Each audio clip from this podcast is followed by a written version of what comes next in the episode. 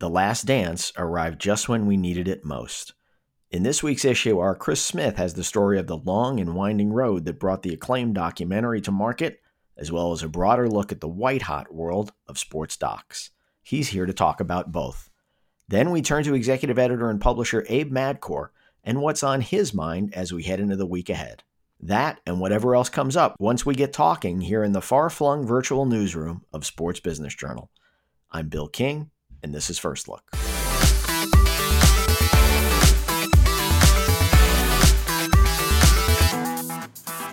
You're watching The Last Dance, right?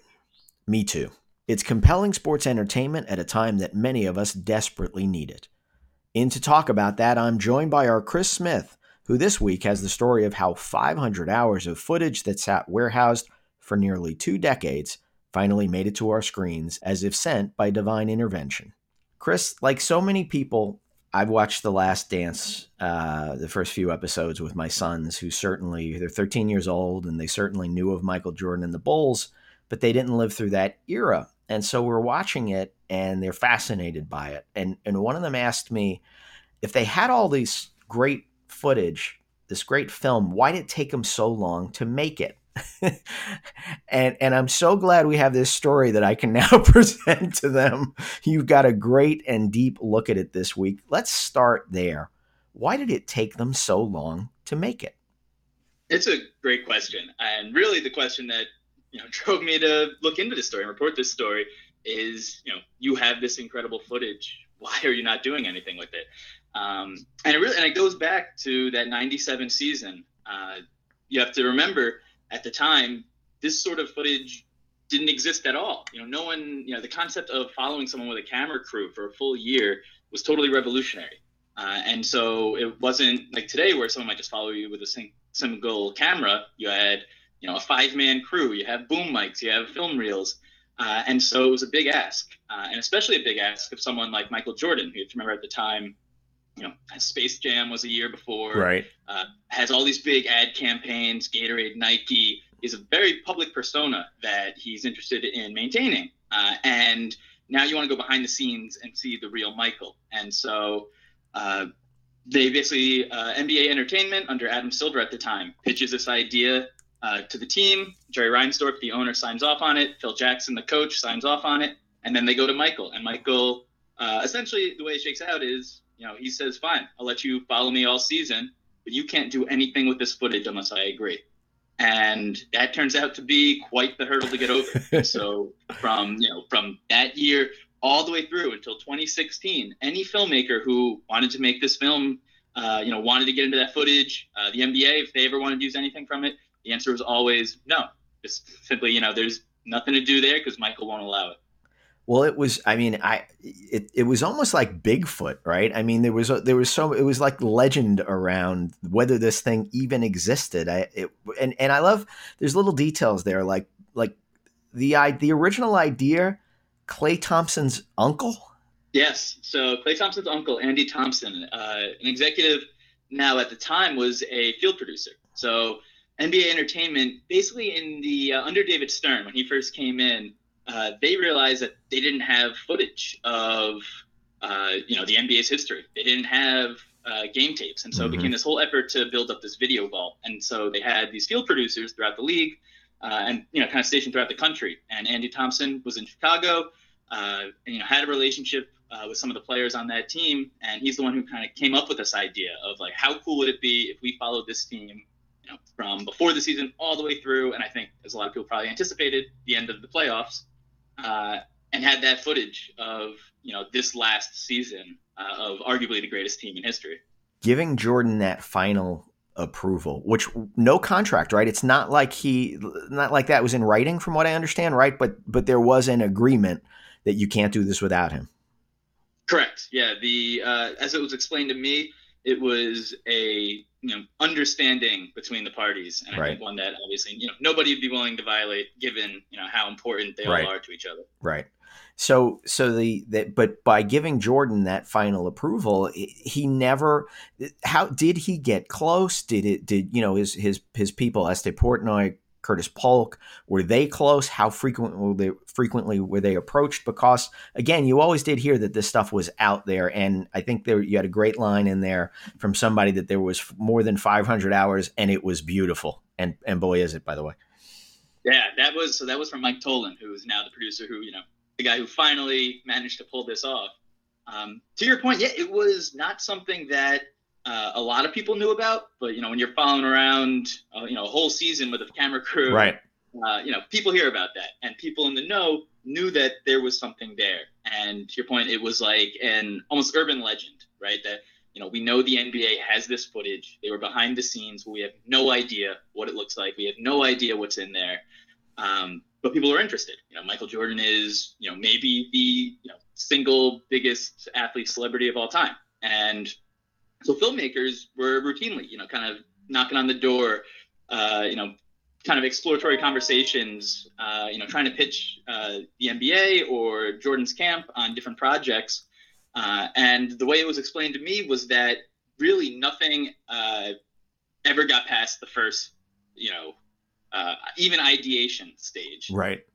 and so Estee Portnoy in Jordan's camp told me that uh, she and David Denenberg, who at the time was the lawyer for uh, NBA Entertainment, uh, they would talk about once a year, and it would be, you know, hey, we have this on the table, or hey, maybe it's time to think about uh, doing something with this footage, and you know, if either it would just get shot down because it didn't seem like there was anything to it, or it would go to, you know, Estee talks to Michael, and Michael says, nah, I'm not interested and that was it. You know, it was just you were just stopping right at square one and not getting any further. Well, part of the problem, I think, and you wrote about this a little bit, and it makes a lot of sense when you think about particularly how protective um, th- those around Michael have been of his image, and even be willing to have those conversations.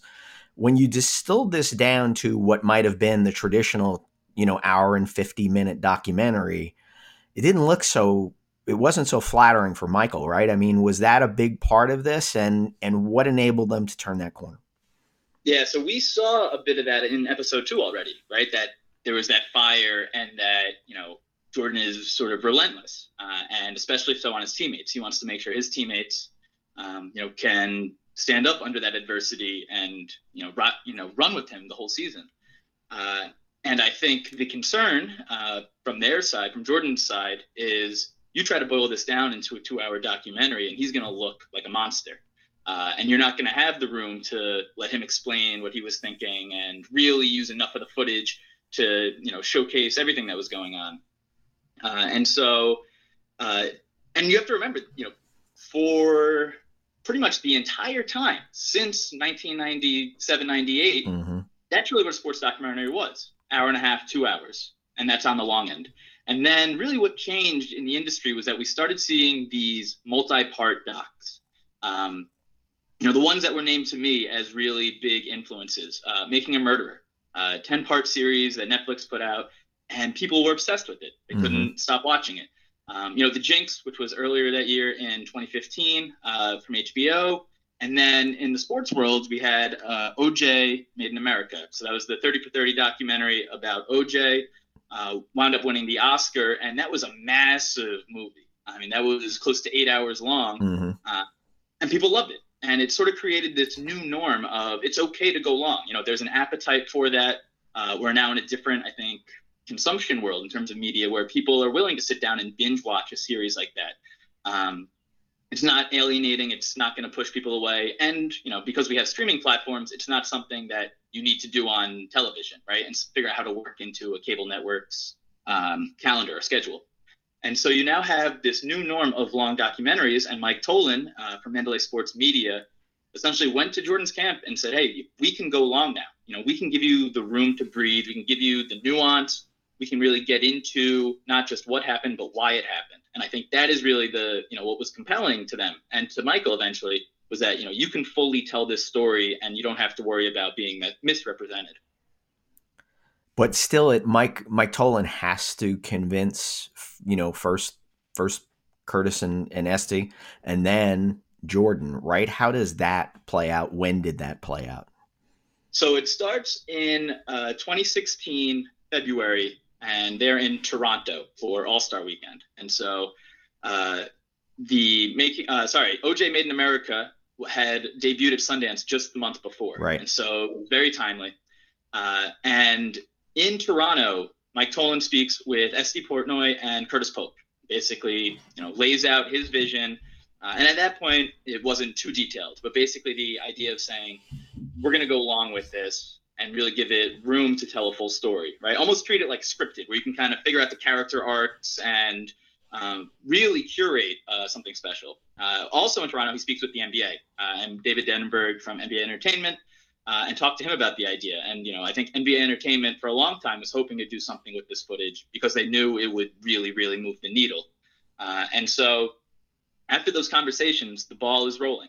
Uh, and so, you know, Tollin goes back to LA and starts working out this pitch because uh, it turns out he's going to have the opportunity to meet with Michael and pitch him directly. And this is, uh, in my understanding, the first time a filmmaker reached that level where he mm-hmm. had the opportunity to sit right. down with Michael and really show, you know, talk about his vision. Uh, so that happens uh, four months later. Coincidentally, it happens to be the morning that uh, the Cavaliers are parading through Cleveland. So they're celebrating this historic championship you know, all eyes are on Cleveland, and Mike Tollin has taken a red eye down to Charlotte. Uh, this is the day before the 2016 NBA draft, so you know, sort of the staffers are running around, everyone's preparing for this major event, uh, and he goes and sits down with Michael, Estee, and Curtis. Uh, and Estee explained to me, you know, he had these big pitch documents, sort of big boards that uh, he had laid out, kind of his idea of how this plays out, and it boils down to um, and well, the funny thing too is that it was coming up on the 20th anniversary of that season. So right. that was a bit of the momentum. Right. Uh, but it really boiled down to the pitch being, you know, we have people today, right? Kids walking around, they're wearing your shoes, they're wearing your shirts, they have your logo on their clothing, and they've never seen you play. You know, they have their experience with you is watching YouTube clips or watching top 10 highlight reels on ESPN. They've never actually seen you play. And to your point about, you know, your sons that you know, it's a totally new experience, and it's sort of this, you know, you know, you hear people talk about, oh yeah, he was so great, but they don't have that firsthand raw experience of seeing that happen. To see those to see those two games against Boston and, and, not just see one or two shots from it, but to see one after another, after another, after another. Right. And to have the people who were on that court, right? The guys who were sweating and trying to stop him, and they're giving you the play-by-play, right? The very first-hand experience. Uh, and so I think that was really, um, you know, from a legacy standpoint, that you can introduce this uh, almost legendary character, right? This superhuman athlete to a whole new generation. And I think that, you know, as we've seen because we're watching the movie, uh, was a very successful and very compelling pitch. And after they get it made, obviously, there's no shortage of people who want to distribute it. Yes, so that was even before they had it made, actually. So it was uh, that would have been June 2016. Uh, basically, you know, the tail end of that year, they find Jason Hehir, uh, who's the filmmaker who uh, directed this. It was funny. Mike Tollin described it to me as uh, he was sort of like uh, the character in A Beautiful Mind, where you had, you know, articles taped up to his wall and like just really mapped out this entire story. Bas- became the biggest expert on Jordan's life and career um, you know, totally immersed himself in the story. Uh, and then they essentially go to market, right? And they have to find out where is this documentary going to live? If it's going to be multiple parts, you know, how do we do that? Uh, and the way David Denenberg explained it to me was literally everybody who could possibly have this, talk to them. Mm-hmm. It was everybody. And, uh, you know, it's funny that, you know, they have a tremendous amount of leverage then but it really boils down, I think, pretty quickly to you know who is it realistically going to go to. Um, you know, Quibi seems to be doing some cool stuff. This is not a documentary; no. it's going to live on Quibi. So uh, Tollin says, you know, really comes down to we need a network uh, partner, right? Someone who is a partner of the NBA, uh, who has experience doing basketball, and that is Turner and ESPN. Uh, ESPN winds up winning out there, and then on the streaming part, uh, they wanted a partner who would one have global reach, uh, so you can reach fans, you know, not just in the states but all around the world. Right. Uh, and that, you know, we see with a lot of distributors. You know, I think there's a real love for basketball content because it's a global sport. It's not, you know, football or baseball. Um, there are basketball fans everywhere. And two, with the increased number of people in the states who are cutting the cord, we want to make sure they have access and that they're not missing out on this huge event. uh, and that winds up being Netflix. And so the the way the deal shook out was ESPN, uh, and the initial plan was to air this in June uh, during the NBA Finals. Uh, but ESPN broadcasts on cable. Uh, they have it on their uh, you know the ESPN app. you can stream it now, and then Netflix takes it overseas, and then after three months, Netflix kind of gets it worldwide, and so you'll get it in the states as well to stream. And then the last thing I wanted to touch on on this, the the decision to move it up, it's a rather obvious one. You know, when you look at what we're dealing with, um, I, I, think that would right away you think, okay, let's let's see if we can get this out now.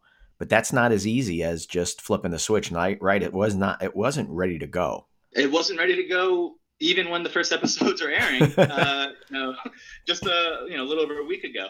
Um, yeah, I mean, to your point, I think everyone on the filmmaking side agreed. You know, this is something we should do, and it was a matter of figuring out is this something we could do. Um, you know, I was talking to Libby Geist. Uh, she runs ESPN Films, right? And she said, you know, they heard this clamor of, you know, why is ESPN sitting on this? Why don't you just air it now? And she laughs and is like, "We're not sitting on it. We're working on it, We're finishing it. Uh, you know, it's not that easy." so, uh, you know, this is a massive, you know, ten-part documentary. Um, and so uh, get to the point. Uh, that conversation started right after Adam Silver comes out and says the NBA is on hold uh, in mid March. And so from there it was just a matter of, uh, and the way it was explained to me is everybody agreed they had to do this. So it was mm-hmm. a matter of figuring out a timeline that would make sense. And so they come out at the very end of March uh, and had figured out at that point that they were going to be able to run uh, two episodes every Sunday night starting April 19th. At that point in time, they had a majority of the episodes were locked and cut and in place. But you know, I would say probably three or four episodes were still having a lot of work done, and the final two episodes, as recently as uh, the second week of April, I was talking to a lot of people, and they said episodes nine and ten still weren't cut at that point. They were still going through doing editing, uh, and really, you know, not quite finishing touches, but you know, real actual uh, kind of constructional work was being done on how those episodes were going to look. Uh, and you have to remember too, these people are all working isolated and from home. Right. Uh, they're not sitting there in an edit suite like you normally would be. Uh, they're all in apartments, and you know that's a you know I, I would say it's a major hurdle for any of us who have been working and we've experienced that. But you know from a movie making perspective, it's just a lot of difficult conversations you have to have uh, when you're not staring at the same screen together. Uh, you know with your producers and with your editors. Uh, but uh, you know, the way I understand it is that uh, they are very confident that they can pull this off. Because um, the other thing is, you know, nine and ten, that gives them over a month to yeah. um, to figure out, even as the c- series is releasing. Uh, and I think that the goal from their end is that they don't want it to feel like the last few episodes were slapped together, right? Or that you know they had to rush it, or that it feels like they did it remotely. And so, um, everyone that I talked to, and obviously uh, you know, I don't think any of them would tell me otherwise. Uh, but they make it sound like it's something that they're confident. You know, the timeline they chose is one that gives them the room uh, to really do something special and to make sure that you know the rest of this series plays out um, and looks as good as the first few episodes that we've already seen. Well, we're all watching not only this but a lot of other stuff these days digging back through 30 for 30s and scanning netflix all to scratch that Sports Jones that isn't getting scratched, right? It's we don't have those live events, and so all of a sudden, it's you know when it comes to the NBA, let's go back and watch the Bad Boys. You know, let's go back and find this. Let's go back and find that. So so all those 30 for 30s i think are, are surging back and there's eh, you know again across netflix all sorts of stuff that you can go out and try and find but there was a trend well afoot before this towards sports documentaries, right? I mean, everything that changed that allowed this one to happen at all, uh, because again, it would have never happened as an hour and a half or two hour um, movie. You dug deeply into that as well, into into that trend and and and the shift, right? I did, yeah. So it was, uh, and to your point, you know, it's very much true that a lot of these documentaries almost have the buzz of a live event, right? I mean, this documentary airing on Sunday nights, it feels like it's a live event, um, like you're watching a basketball game. Uh, and that's, you know, I think now is especially prominent because everything else is shut down. But that is, to your point, a trend that's been going on really for over a decade. Uh, and it re- people I spoke to all point to 30 for 30. And you mentioned, you know, 30 for 30 docs. They're the ones now that are kind of define the sports documentary space in many ways. That hasn't been the case, obviously, uh, until very recently. Uh, so ESPN 30 for 30 uh, was first introduced in 2009, uh, and the intent was it's 30 documentaries to celebrate ESPN's 30th anniversary.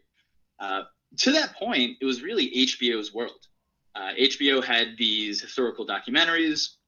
Uh, Schreiber was the narrator for many of them, and it was um, you know, and not that they were a cookie cutter, but it was all produced in house, and it was really these kind of monumental um, they felt like they were very serious documentaries, yeah. and then 30 for 30 comes out and changes the game in many ways. And one of the big ways is they have all of these filmmakers from all over the world and and from all over the map, you know, within sports, from you know Ice Cube to Steve Nash to Hollywood blockbuster filmmakers um, to the best of the sports documentary world, and people like Mike Tollin, and they basically give them the keys and say, "Do your thing." And so we saw that you know this filmmaking from an artistic standpoint uh, really starts to change in sports documentaries.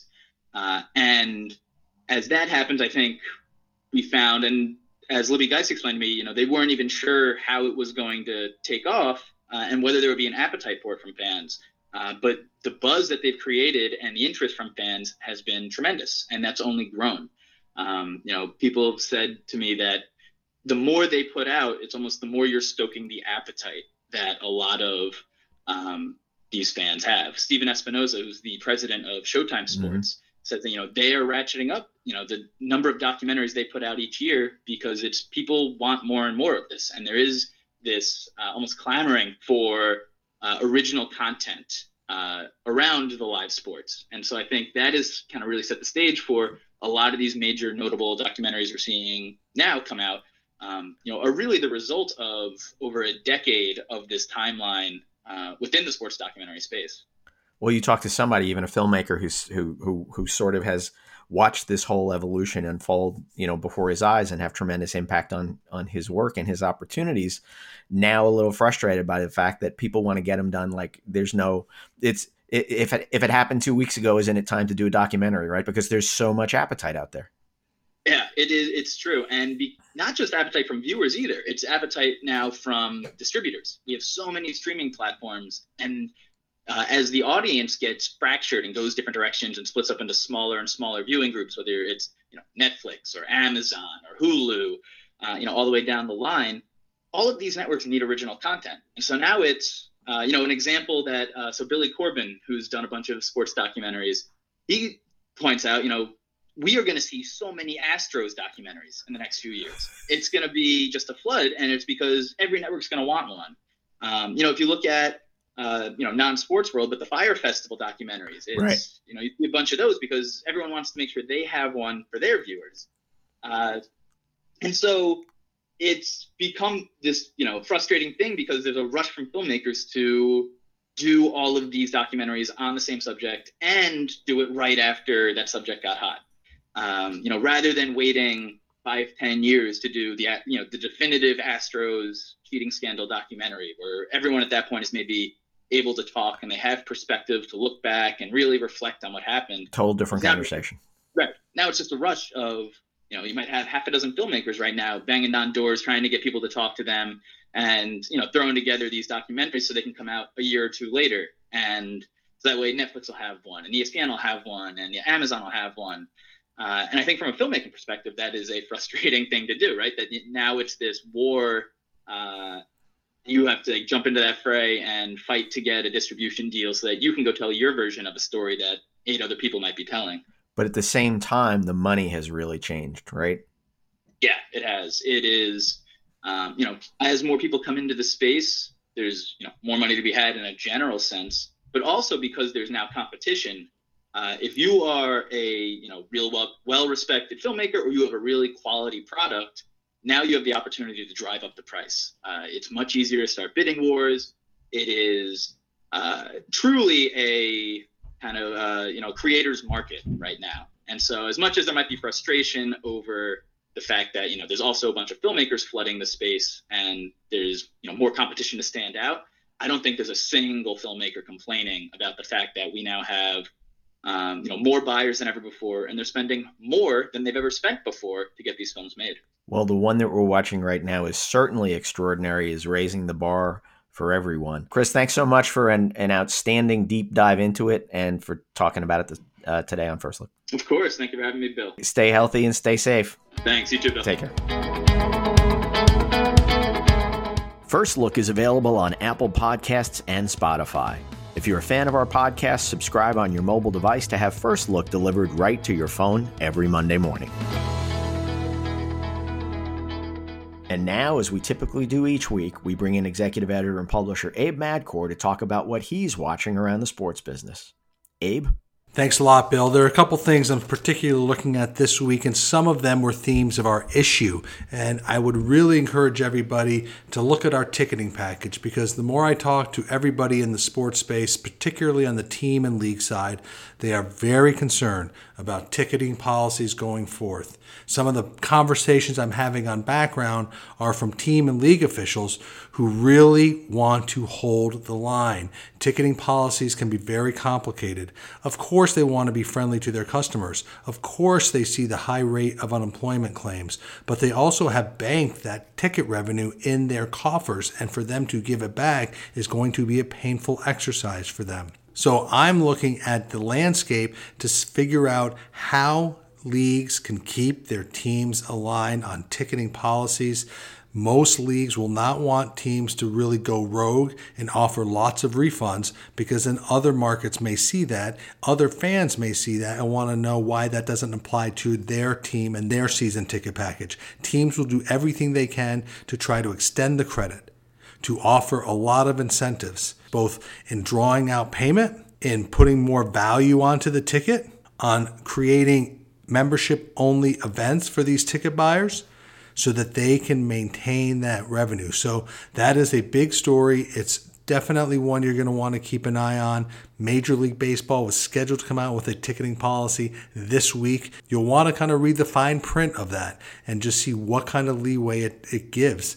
As I look at it and I see the increasing number of people filing for unemployment, I know there's going to be a lot of people who are looking for the refund and not credit. They'll want the cash. We'll see how that will hurt teams because teams at the end of the day will give the money back. Certain states have different laws but nobody believes in a court of law if events are canceled that the consumer won't have the upper hand on getting a full refund. And that's something I forgot to mention. It's about whether games are canceled. So again, that's the fine print, not just postponed, not just delayed, but cancellation. So keep your eye on that. Another thing I'm keeping an eye on, boy, quick hat tip to the WNBA. Cathy Engelbert, the way they were activating around their draft. Remember, they were the first ones to go virtual and they executed it very well. Sabrina Ionescu, great story. I love this story in this week's issue about her relationship with Bill Duffy, a neighbor. She she knew his children. They played basketball together. A friendship developed, and he becomes her basketball agent and advisor. Really, just a great story. But again, remember the WNBA was on our short list for League of the Year at the Sports Business Awards? Well, all of that seems like a long time ago, but a nice run for that league with a collective bargaining agreement, a new brand campaign, new leadership, new players. Let's really hope we can get back to the core and see some of the true exciting elements of the WNBA. And another piece I'll give a shout out to read Terry Lefton's column in this week's issue. He talks to people who tested positive, who were sick with COVID 19, and the really debilitating experience it was for them. Really gets inside the illness. It really gets inside these people struggle over about a 10 to 20 day period. And it really brings the COVID 19 pandemic much more personal, much more close to home because so many of you in the sports industry know these people who were sick, but thankfully they're better. Finally, look for our final CAA World Congress comes to you, the final episode of that series, Wednesday, May 6th. Got some great speakers. We are going to be doing these frequently going forward, our virtual conferences. Love to hear from you. Topics, formats, types of programs that would be valuable to you, please let me know. In the meantime, stay safe, stay healthy, stay connected, and I'll turn it back over to Bill King. Have a great week, everybody. Thanks, Abe. That's going to do it for this week. For Abe Madkour, Chris Smith, and our producer, Chris Mason, I'm Bill King, and this has been First Look.